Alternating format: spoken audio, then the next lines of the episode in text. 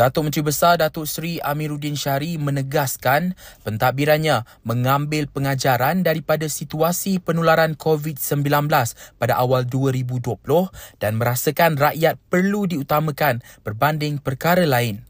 Keputusan tidak membubarkan Dewan Undangan Negeri DUN serentak dengan Parlimen demi kepentingan rakyat diberikutan banjir dijangka berlaku hujung tahun ini. Sementara itu, pada 5 Oktober, Majlis Presiden Pakatan Harapan Harapan memutuskan tiga negeri pentadbirannya iaitu Selangor, Negeri Sembilan dan Pulau Pinang tidak akan membubarkan DUN jika PRU15 diadakan tahun ini. Yang tak tentu ni sebab apa dari awal kita tengah hujan. Kita buat latihan pun tengah hujan. Orang yang nak buat ni pun dia tak, tak berfikir panjang dan menetapkan membuat seorang semua dalam keadaan ketentuan. Saya like kita fokus dulu kalau kita tak apa saya sendiri. Kalau dah buat macam tu kita buatlah tapi kerajaan negeri ada priority kita. Kita kena tetapkan priority. Pengajaran penting ketika COVID-19 kepada pentadbiran ialah menetapkan keutamaan. Jadi kalau dah lepas dapat uh, pengajaran penting COVID tu macam tak belajar lagi tak faham. Pos pangkalan hadapan di Balai Raya atau Pejabat Penghulu dikenal pasti bagi mempercepat operasi mencari dan menyelamat jika berlaku banjir dengan menempatkan pasukan dari Jabatan Bomba dan Penyelamat JBPM bersama agensi penyelamat. Datuk Menteri Besar Datuk Seri Amiruddin Syari berkata, 12 strategi lain turut dibentangkan bomba bagi memudahkan proses menyelamat. Beliau berkata demikian pada Majlis Pelancaran Kesiapsagaan JBPM Selangor di Balai Bomba dan Penyelamat Shah Alam Persiaran Sultan Seksyen 15 semalam.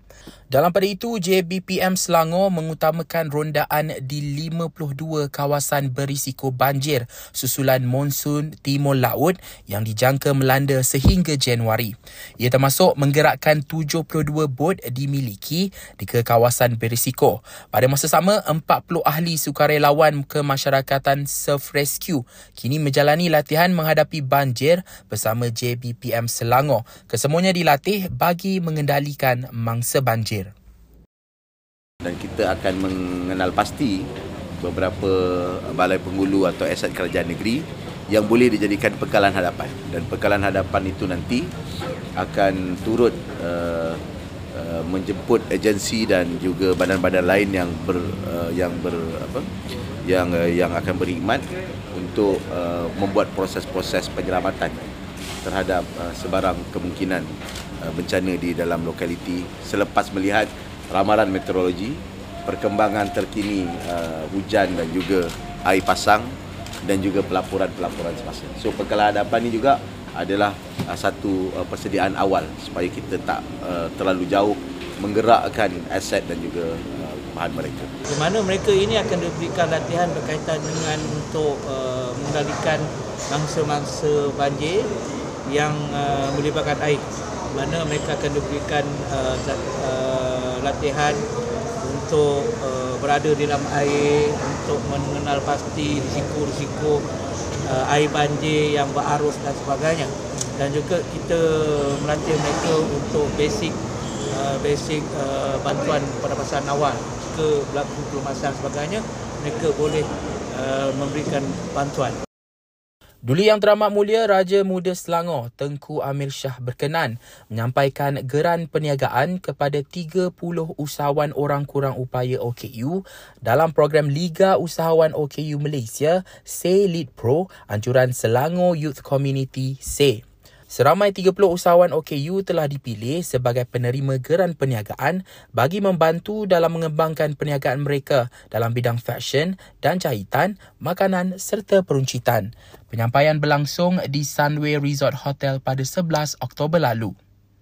KDEB Waste Management KDEB WM telah mengenal pasti 16 pusat pelupusan sampah sementara bagi memudahkan pemindahan sisa banjir ke tapak pelupusan. Pengarah urusan KDEB WM Ramli Muhammad Tahir berkata pihaknya telah meminta kelulusan daripada pihak berkuasa tempatan PBT untuk membenarkan penggunaan pusat pelupusan sementara apabila berlakunya banjir.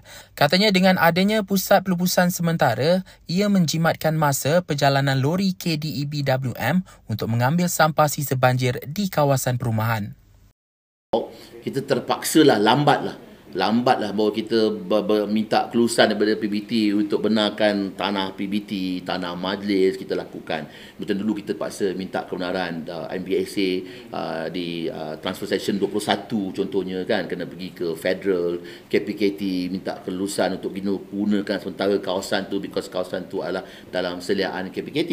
Tadi kita dah alert awal-awal kita dah beritahu bahawa kalau berlaku banjir besar di Shah Alam, kita mau transfer station satu dibuka semula kepada KDB macam dahulu kita boleh lambatkan sampah sementara itu dan kita akan bawa keluar lori panjang buang ke landfill. Sebab produk dekat kawasan menjerit lah maknanya bila nak datang lori KDB nak ambil sampah kan tapi nak hantar kalau kita buat lori hantar ke jeram buang masa. So kita perlukan transfer station Jelajah Ehsan Rakyat masih mendapat sambutan menggalakkan daripada penduduk setempat. Tinjauan Selangor TV ke kawasan jualan murah itu di Jalan 11 di Selayang Baru untuk Dewan Undangan Negeri Dun Sungai Tua semalam mendapati orang ramai mula beratur seawal pukul 7 pagi untuk mendapatkan barangan segar pada harga murah. Menerusi jualan murah tersebut, ayam standard dijual RM10 seekor, daging pepejal segar RM10 setiap pack, telur RM10 sepapan, ikan kembung atau selayang RM6 setiap pack, minyak masak 5 kilo RM25 dan beras 5 kilo RM10. Warga Selangor boleh berkunjung ke jelajah Ehsan Rakyat di sembilan lagi lokasi esok seperti yang tertera. Pengerusi Majlis Pimpinan Keadilan Negeri Selangor Datuk Seri Amiruddin Syari menjelaskan parti itu bersedia menggabungkan calon-calon baharu dan lama seiring dengan kesesuaian dan keperluan rakyat mengikut lokaliti di Selangor. Katanya ianya tidak khusus untuk mana-mana kawasan parlimen seperti di Ampang dan Gombak. Beliau berkata demikian selepas Majlis Pelancaran Kesiapsagaan JBPM Selangor di Balai Bomba dan Penyelamat Shah Alam Persiaran Sultan Seksyen 15 malam. Saya nak betulkan, bukan Ampang Gombak calon baru. Kalau calon lama, Ampang calon keadilan ni Zuraida Kamarudin. Tak calon baru lah. So, uh, uh, kita akan meletakkan calon yang kelima. Tetapi apa yang saya nak betulkan ialah calon-calon kita, kita akan cuba mixkan, kekalkan yang lama, yang berkualiti dan letakkan muka-muka baru. Muka-muka baru tu mungkin letakkan di Ampang, mungkin letak di Gombak, mungkin letak di Sungai Tua, ya, mungkin letak di mana-mana tempat lah. So kita akan tetap kita uh, jantan kuasa calon akan membuat keputusan. Ia tak semestinya hanya Ampang dan Gombak, tetapi apa yang saya nak sebutkan ada juga calon baru, tetapi sebahagian yang lama kita kekalkan. Sekian semasa hari ini, terus ikuti perkembangan terkini Selangor dengan melayari platform media Selangor dan Selangor TV.